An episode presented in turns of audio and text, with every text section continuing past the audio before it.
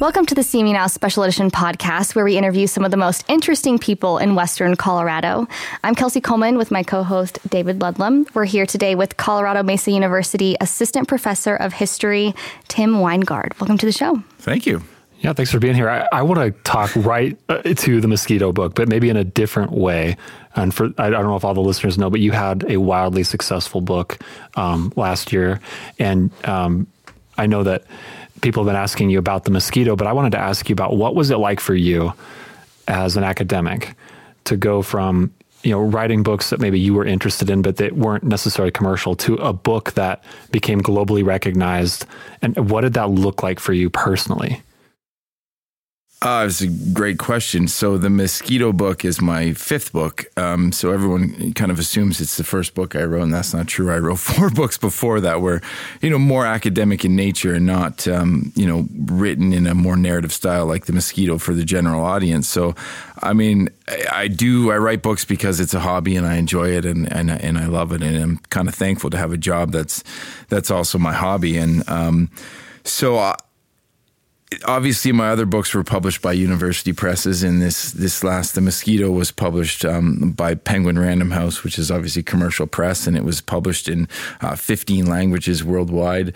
Um, I didn't really know what to expect, to be quite honest, because it was all so new to me from from the get go. But it debuted on the New York Times bestseller list, in the LA Times bestseller list, in the Globe and Mail bestseller list in Canada, and um, but it, commercial success wasn't necessarily your goal, even in writing this book. It was it was the top, the subject, the theme. The right. Top. I do it just because the subject was fascinating, and the more I researched, the more I, I just was. It was an amazing story how this tiny little creature uh, punched way above her weight class and has essentially dictated a lot of, of human history and the evolution of um, of us as, as, as a species, but history and culture and religion and, and the, the, the whole kit and caboodle of our history. So um, it was.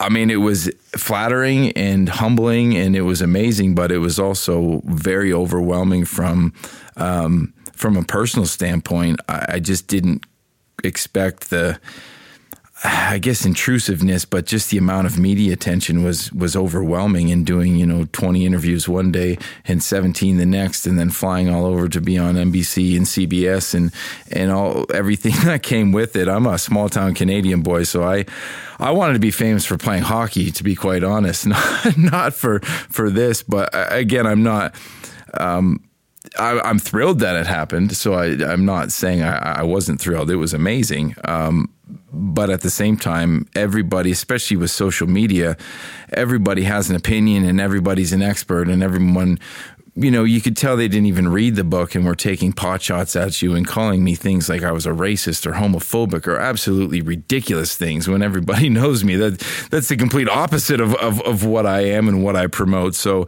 it's just strange in a, a world that's driven by social media where everybody gets to have an opinion, whether it's valid or not. But I can put it on social media, so therefore it's a, it's a right opinion. And some of the just crapola out there. I had to stop reading it. It, it just it it was a bit stressful for, for, for the first few months. So um, maybe with my next one, if it gets to be a bestseller, I'll be I won't have any of that. So here's here's hoping.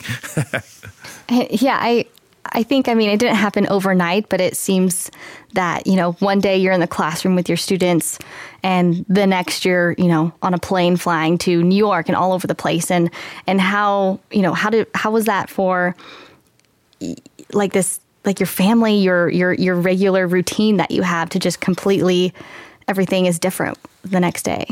Um, it, my family actually kind of grounded me, which was a good thing. Um, and uh, as I, my favorite poem is, is Rudyard Kipling's "If," and I just kind of remembered. And my dad actually would call and and repeat these lines in the phone. Just remember this, Tim. Remember this. Um, if you can make, uh, if you can dream and not make dreams your master. If you can think and not make thoughts your aim.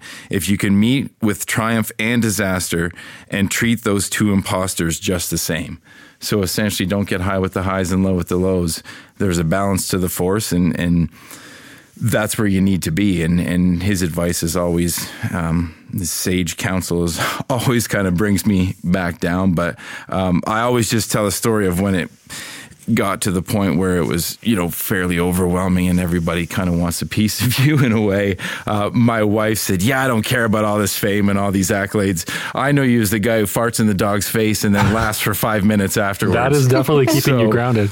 Um, did I just hear you? You were just reading Kipling. Yeah. And did I hear you make a Star Wars reference when you said the Force? I'm sure. I'm a huge, I'm a, a Star Jedi. Wars guy? I'm a huge Star Wars fan. That's all my, stu- anybody who knows me and my students, I actually right now have a student, one of my classes, he's keeping a tally of how many Star Wars references uh, that I make. Uh, Do you I have think, figurines and the whole deal? Oh, I got all my original toys from when I was oh. a kid.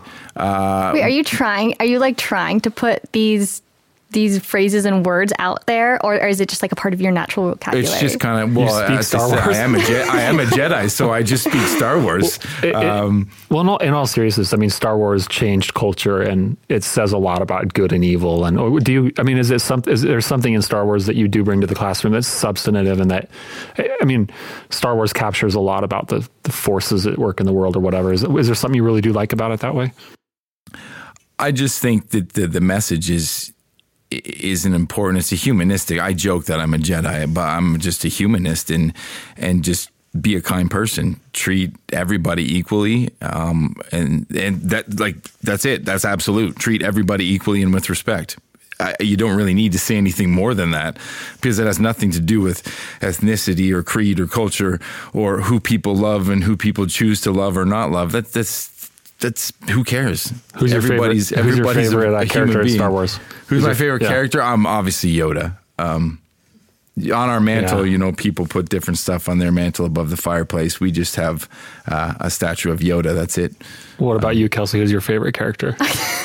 I I have you seen all the Star Wars? No. Here it comes. No, I have not. You have not seen. I've all the seen Star- one of the movies. This interview is over. Oh. Do you notice why I'm sitting here I'm quietly? I have no oh. input about this. But the one I did watch, I can't tell you which one it was but I watched it on the big screen before, you know, pre-COVID, and I was really into it. I liked it. I just don't. I don't know. I just haven't seen the other one. Professor ones. Winegard, you need to assign some movie, some I want to teach a milestone class on on like Star Wars, like the cultural influence of Star Wars.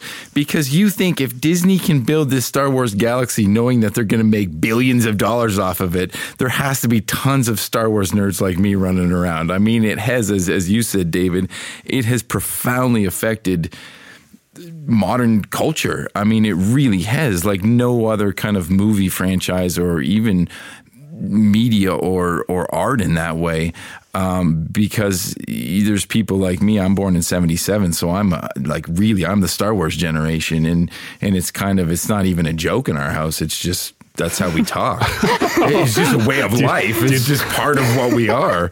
Do you do an impression? I hope not. No, no okay, impressions. Good. But I mean, and my parents are the same. My sisters, it's this is what we we are. I grew up like that, and I still do it with my own family. And people laugh, but um, it is just it's just the way it is. And I think some of the lessons and concepts are are brilliant. A lot of it's borrowed from Buddhism, but um, still brilliant a lot of our, our CMU Now listeners can't see, but our audio engineer Colin was over here nodding his head as you're talking about Star Wars. So thumbs up. so um, okay, if anybody's listening, a milestone class on the, the cultural influence of Star Wars. Okay, so we talked about we talked about the book in terms of what your personal journey was like, and then um, we've talked about Star Wars. But I, are you still getting attention for the book? And like, what do you have any other projects coming up that are interesting? Or um, so yeah, the, obviously the book it's been out for what a year and a half now ish. Um, the media attention is is tapered off a little bit. I still do um, frequently do interviews, um, especially because the book's coming out in different languages at different times. So it's a bit staggered with the different languages. So every time it's released in, say, uh, Thai or Hebrew or Polish or whatever it is, um, then it, another kind of round of interviews comes for that specific country or that language. Um, and still some, obviously, in, in English. Um, so yeah, it's tapered off, but it's still still kind of alive and well.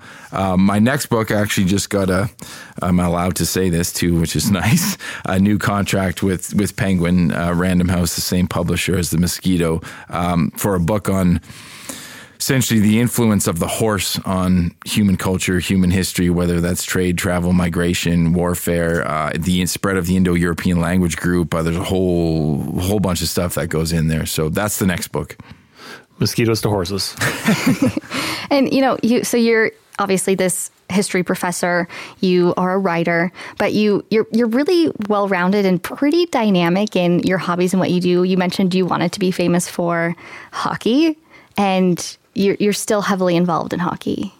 Uh, we all. I'm a, I, I'm Canadian. I grew up in Canada. Obviously, had a rink in my backyard that my dad made every year. I learned how to skate right about the same time I learned how to walk, and that's actually not a joke. There's pictures of me in diapers. Um, that's it, just diapers and skates on the backyard rink, bombing around. Not cold at um, all. Yeah, not, well, I see everybody here. It's like 58 people got winter coats on. I'm walking around in like no shirt out here. It's like beautiful.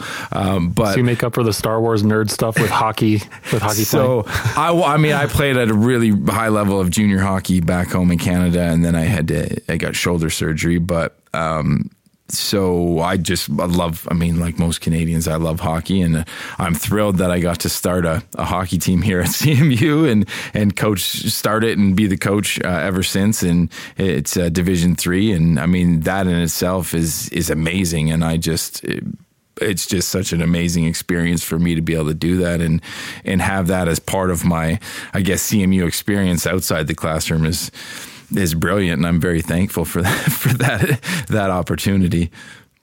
Is there something about hockey beyond just the fact that Canada's cold that makes it a special sport for Canadians? What is what is it? Why do they like it so much? Well, I think we're not even still. There's only about 34 million of us, so we're not really the best in the world at anything because we don't have a very big population. So when you can be a very small country and a small population, well, we're a massive country, but small population and be the best in the world, that's something I suppose then you cling to that. Yeah. Um, uh, I mean, I guess a lot of actors and musicians are Canadian too, but you can keep Bieber and Nickelback. We don't want them back. uh, we'll take Shania Twain back though. Like bring her, please. Let's have Shania back. We'll take Shania. Um, yeah, you know when I when I first moved here, I actually went to um, one of the first things I did when I moved here was go to one of the CMU hockey games, and I have to say, like I I didn't grow up with hockey, but watching it was really fun and like kind of you know there, there's like these battles happening on these on the ice. And and going ice skating if ever anyone's ever been ice skating it's not it's not so easy you know? And so to actually be bouncing around bumping into people it's it's a it's a talented thing when it's it's such a different game for that reason. You essentially have blades strapped onto your feet. I mean, most other games, basketball, baseball, football, you're on your feet, right? So you're adding a whole new dimension to a sport when you're on ice wearing skates. And when you look at these players, and obviously myself when I was younger, not anymore, uh, but to be able to move with that agility and that speed is amazing. At the same time, controlling a puck in a full contact sport. Uh, it is. There's no other sport like it, and in my opinion, that's why it's the best sport in the world. It's, it's physical, it's fast, and it. Uh, you have to be. It's obviously the athleticism is amazing um, to be able to do all that at top speed on skates. As a history guy, when the U.S. beat the Russians that year during the Cold War, what was do you remember that in terms of like where did Canada fall in that? Were they as happy as we were? Did it mean something from a historical standpoint for Canadians? Was it did what did it even make the radar? Like what, that, that was one of the most famous moments in hockey history, right? Yeah. So the 1980 Olympics, and um, you just have to remember at that time, like now again, um, professional hockey players weren't allowed to play for Olympic teams.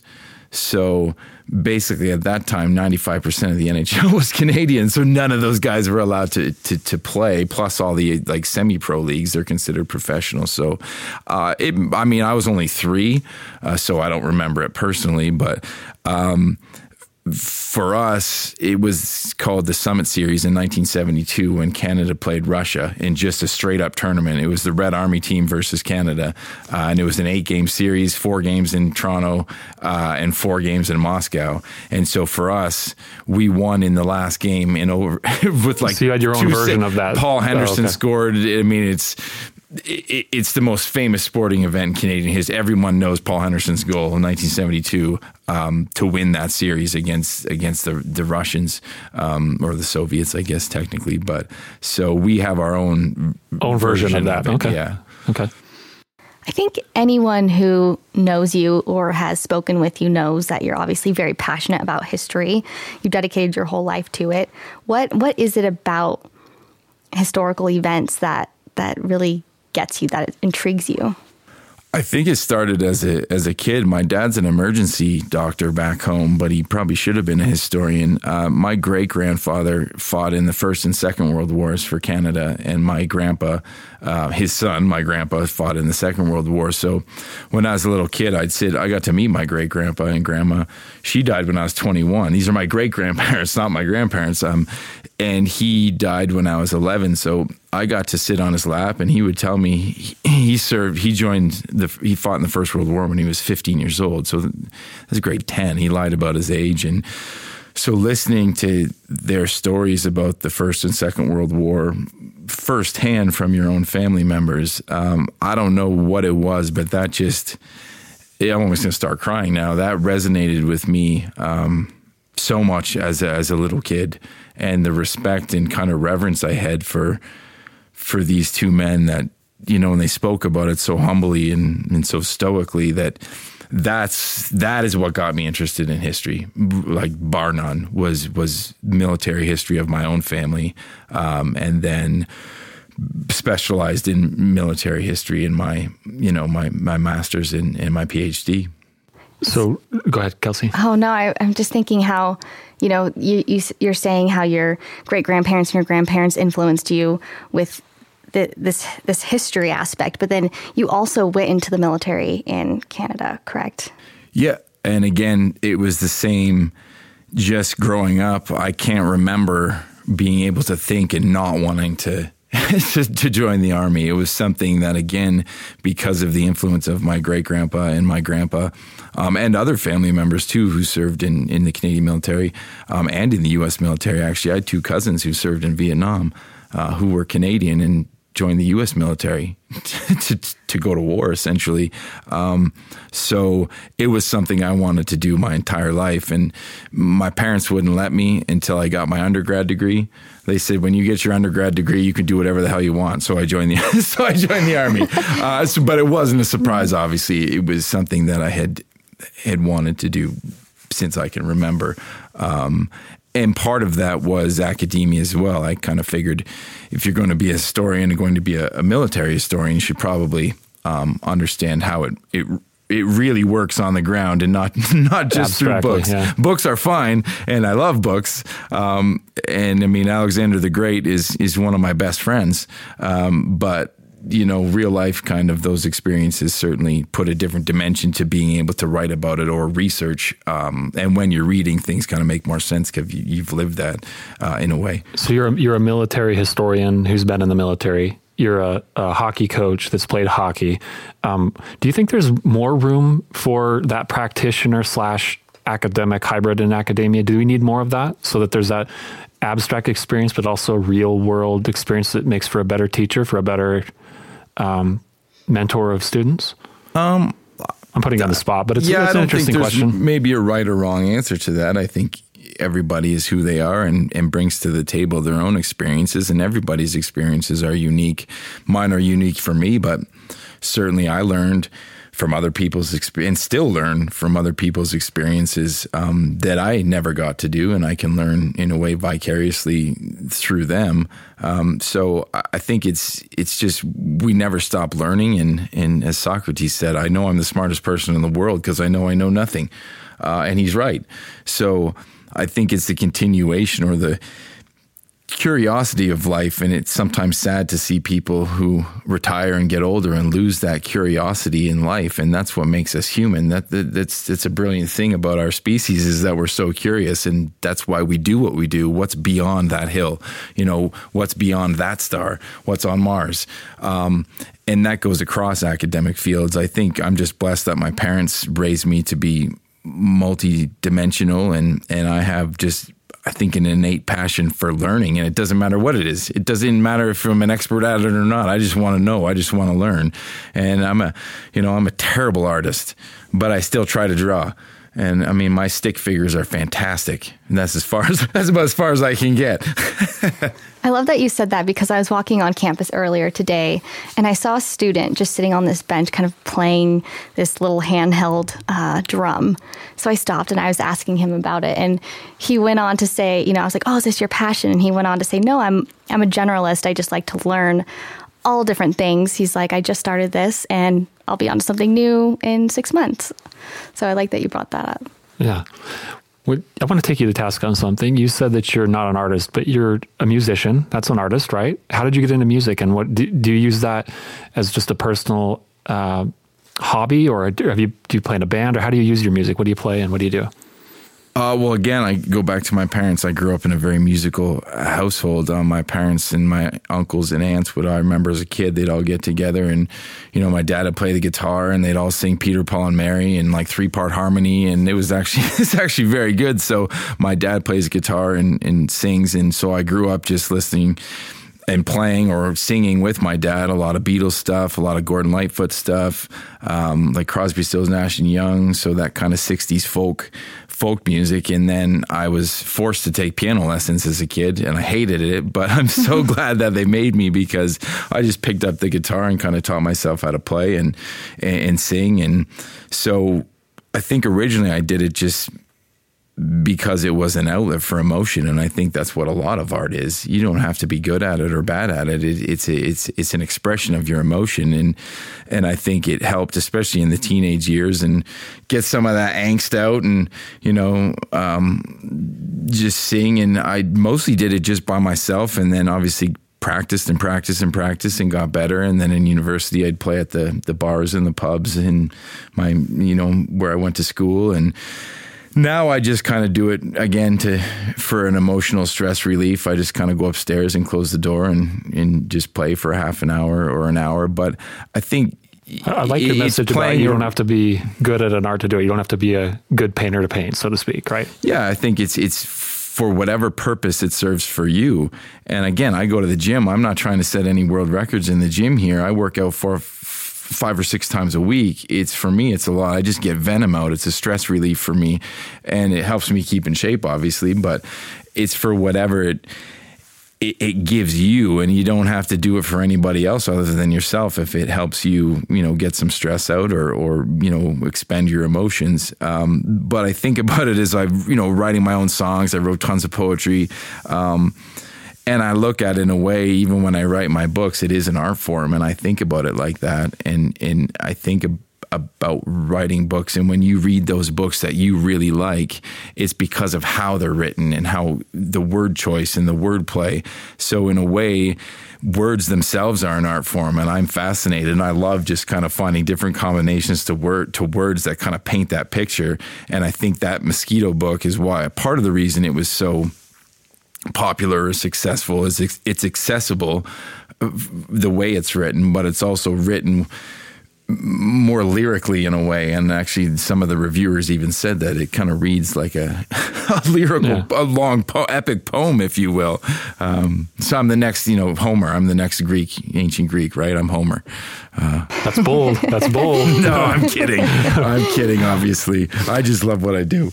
So, Tim, we were talking earlier about Star Wars. I wanted to bring up something that a, current event. I don't want to talk about the event itself, but this this idea. Some people call it cancel culture. I don't know if that's the best term or not, but this idea that um, there's a societal debate around free speech and what's acceptable and what's not, and particularly that's hit hard on campuses. You know, there's a lot of comedians who who frankly will not do college campuses anymore. As an academic, I wondered if you, thinking of the Star Wars thing as the example, but where are you at with you know freedom of speech and expression? CMU's board of trustees just passed a new freedom of, of speech uh, tolerance you know policy. Got any general thoughts on that? Um, I think it's a it's a tough question and it's a tough one, and I think all countries are grappling with that. You know, democratic countries, Australia, Canada, I know are having issues with it on like the social medias, Facebook in Canada and Australia are kind of debating some new laws about that. Um, and obviously the United States too. So I think it is it is a very tough conundrum of what constitutes free speech and how far the limits to free speech are, and then what presents, you know, in the U.S. terms, a clear and present danger to society. The way I look at a lot of that in general, just as a human being, and people can differ, you know, in their opinions and certainly disagree. But my opinion is, I don't care what you do or believe or say, as long as you don't hurt somebody else you have every right to do whatever you want, but when it hurts or infringes on somebody else's freedoms, you no longer have that right. And maybe that's very Canadian of me. Um, hurt, hurt, and do you mean hurt? Is that a physical thing? Well, or is that no, emotional because thing? Is demeaning can hurt. Uh, de- being demeaning to somebody through words is just as bad. It's abuse. It's just as bad. So whether it's racism, racism, homophobia, all of that stuff, you, I don't. I mean, it, it's a very blurred gray area and but at the same time what gives you the right to demean and be rude and hurtful to other people? That's not right. Well it's my free speech. Well maybe but it's not. Um, you're inciting hatred. And at some point if we want to move forward as a as a society and a global village I don't think hatred in any form can be tolerated against any human being. It's wrong.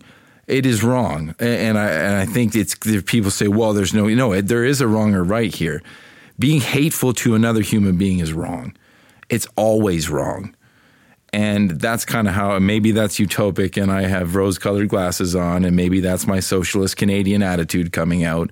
But um, I think if you want to call it cancel culture, or you want to flip it on its head and call it inclusion culture, I mean, call it what you want, but at some point being hateful is wrong. And this idea that being demeaning or hateful and and who gets to define that and then who gets to implement policy to ameliorate people's being hurt from it and, and what, what role does academia play in defining it? Is it do they play a role? Can they play a, a, more significant role? Should they be? What are your thoughts on that? Well, and again, I don't know. Uh, those are the tough questions, right? Those yeah. are the tough questions of what is hateful, what is not hateful, what is opinion. Am I allowed to have opinions that you know maybe go against the grain of society? I think at the end of the day, society gets to dictate especially in democratic countries, we can vote the way we want to see American society progress or not progress, and it, but at least then it's done, you know, democratically. Mm-hmm. I'm a historian, so the the example is we look about the surrounding Confederate statues and those types of things.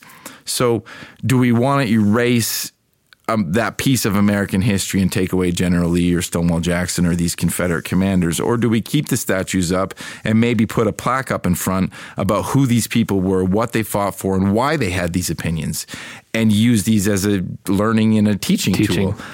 I don't know the answer, but it certainly helps to have the dialogue and to have the conversation and get people talking about it and maybe thinking outside the box. And there's, I'm not saying that's the right solution, but there is a solution to the Confederate statues is maybe keep them up and use them as teaching tools. Do you think by being a historian, you kind of see that that issue in a different light because you have so much context behind who these people were and like the history of their lives. And now, you know, we've made them into um, these statues and these monuments, but you like you have a better understanding of what that really means. Well, I think it's important that we keep history within the context of the time frame when it happened. To put a you know our current lens on historical events from 200 years ago or 1000 years ago it's it's a bit dangerous we have to look at the time period in which these events are happening and the kind of standard operating um, you know context of, of what's going on so for example we all think of lincoln as this great emancipator I love Abraham Lincoln. He's a genius. He's the best American poet ever. I mean, the Gettysburg Address or his letter to Mrs. Bixby. I mean, the, he's brilliant. He's a pure genius from a, a, a wordsmithing, um, but he wasn't for equality. And he's not, he never says African Americans and, and Europeans or Euro Americans should have equality And we take him out of context from what he actually was saying. He hated slavery, no question, but he was not a champion of equal rights. And actually, there's a new thing coming out on CNN about Lincoln. It either airs tonight or very, very soon. And they actually I, was watching the preview and it says this, and I'm like, finally, somebody is is actually. I don't mean telling the truth, like telling the truth, but talking about these things because we just gloss over the fact that in modern terms, he probably would be considered a racist. Um, but in the context of his existence, he is a champion for African American rights. So it's important to look at it in the context of when these people lived. So we, you, you've referenced Socrates and Homer and Kipling and, and Lincoln and now we're talking about it in the context of whatever we want to call it. I don't know if cancel culture is the right word, but whatever we want to call it. Are you worried about the literary canon as a historian? I mean, you hear stories about people wanting to ban ban books in, in high schools, and you know we can't teach Uncle Tom's Cabin anymore because it makes America look bad because America had African chattel slavery, and I think we learn from all avenues and all aspects, and and from a literary standpoint, I think those are people's idea of that, and you don't have to read it if you don't want to read Uncle Tom's Cabin because you think it portrays America in a poor light. Don't read it but it doesn't. It's a piece of American history, whether we like it or not. And, it's a piece with a lot of poison in it. But hopefully, maybe we can educate our you know culture and societies not just america but globally that you know we can learn from the poison in our histories. And every country has their poison. If i was talking about canada i'd mentioned some of the canadian poison of residential schooling with our indigenous peoples japanese internment like they had here in the us too. We had it in canada. So every country's got their issues. Um, it's how well you learn from your history, I think, and that's a cliche, but it is does still hold true.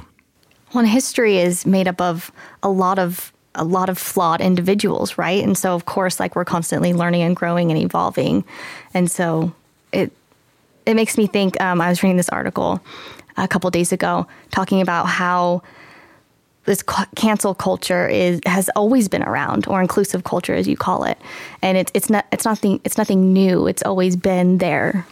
Absolutely, you think of Oscar Wilde and the torment that poor guy went through for being a being homosexual. I mean, it was horrible, and he was potentially they try to cancel him uh, because of who he chose to to love. And i mean so yes it has been around for he's just the first example that kind of popped yeah. into my head was what um, was oscar wilde. But um, so it always definitely has been around. And and it, you see it on throughout throughout history and i know again the cliche if we don't remember our history we're doomed to repeat it but there's a lesson in that, and that is certainly true. Is we have very short memories. We have very short memories about a lot of things, about whether it's politics or you know whatever else. And I think learning again as an individual, you hope you learn from your mistakes, right? I stuck in the fork a fork in the toaster and that didn't go over so well. Let's not do that again. And I always think of Bart Simpson when he's trying to eat that that that cupcake and he keeps getting electrocuted, but he keeps going yeah, back yeah, to it. Yeah. Um, yeah, like you, we need to you learn as an individual from your mistakes and, and and hopefully you know progress to be a better individual because of your mistakes. So why can't society do that too um, to attain a you know a more perfect union, if you want to call it that? I love that you keep pulling in modern day references to to explain historical happenings. Is this something you do in your classroom often? Oh, all the all the time. all the time. We're talking Star Wars and Harry Potter and Game of Thrones and you know all the time. Uh, and even again in the mosquito book, I do what I use. I, there's probably at least twenty Star Wars. There's a Star Wars well, reference on page one of the book. Like, let's be honest here. well, um, we, uh, but it helps put it into context for students because they can see the event in history, but then see something in their own context or their own worldview that is similar, and they can go, "Oh yeah, I, I get what he's saying." So, oh yeah, I use pop culture references all the time. Well, as we kind of as we wrap up wrap up the segment, I want to return to a question I asked you, and, and you were you were gracious and polite in, in your answer, but I kind of want to answer it on your behalf, and that do you know is there room for more practitioners in academia who have done both the academic side and uh, and also experience these things and i, I want to say i think your students are very fortunate to have you uh, because you're able to reference pop culture things. You're able to talk about the military in a u- unique way. You're able to coach a sport you've actually played. And I think that's really admirable. And I think we're lucky to have you here at CMU. So greatly appreciate you joining us today for the CMU Now podcast. Of course, thank you. And, and I'll just close by saying it doesn't i don't think it matters. If you love your job and you're passionate about it i think that is what's portrayed to your students and then they're passionate too because they see how much you care and and love what you so do. authenticity. Um, yeah, yeah. yeah. And it doesn't whether you have the experience or not i think for a lot of jobs that's the most important thing is you just want to be the best you can be at your job and you love what you do. And i'm so thankful that i get to come i joke and i tell my students I have a job where I get to come and talk about history all day, and I get paid for this. I would do this for free. Don't tell them that though. In Lowell Heiny Hall, I wouldn't do it for free. Well, uh, and I Colin, joke. Can you them, edit that part out for us? Yeah, yeah. I joke with them about that, but I'm blessed to have a job that I just love. I love coming to work every day. Well said. Yeah, and it's a good feeling, I'm sure. Well, you are listening to the CMU Now Special Edition podcast. I'm Kelsey Coleman with my co host David Ludlam, and we spoke with Assistant Professor of History Timothy Winegard. Thank you so much for coming today. Of course. Thank you.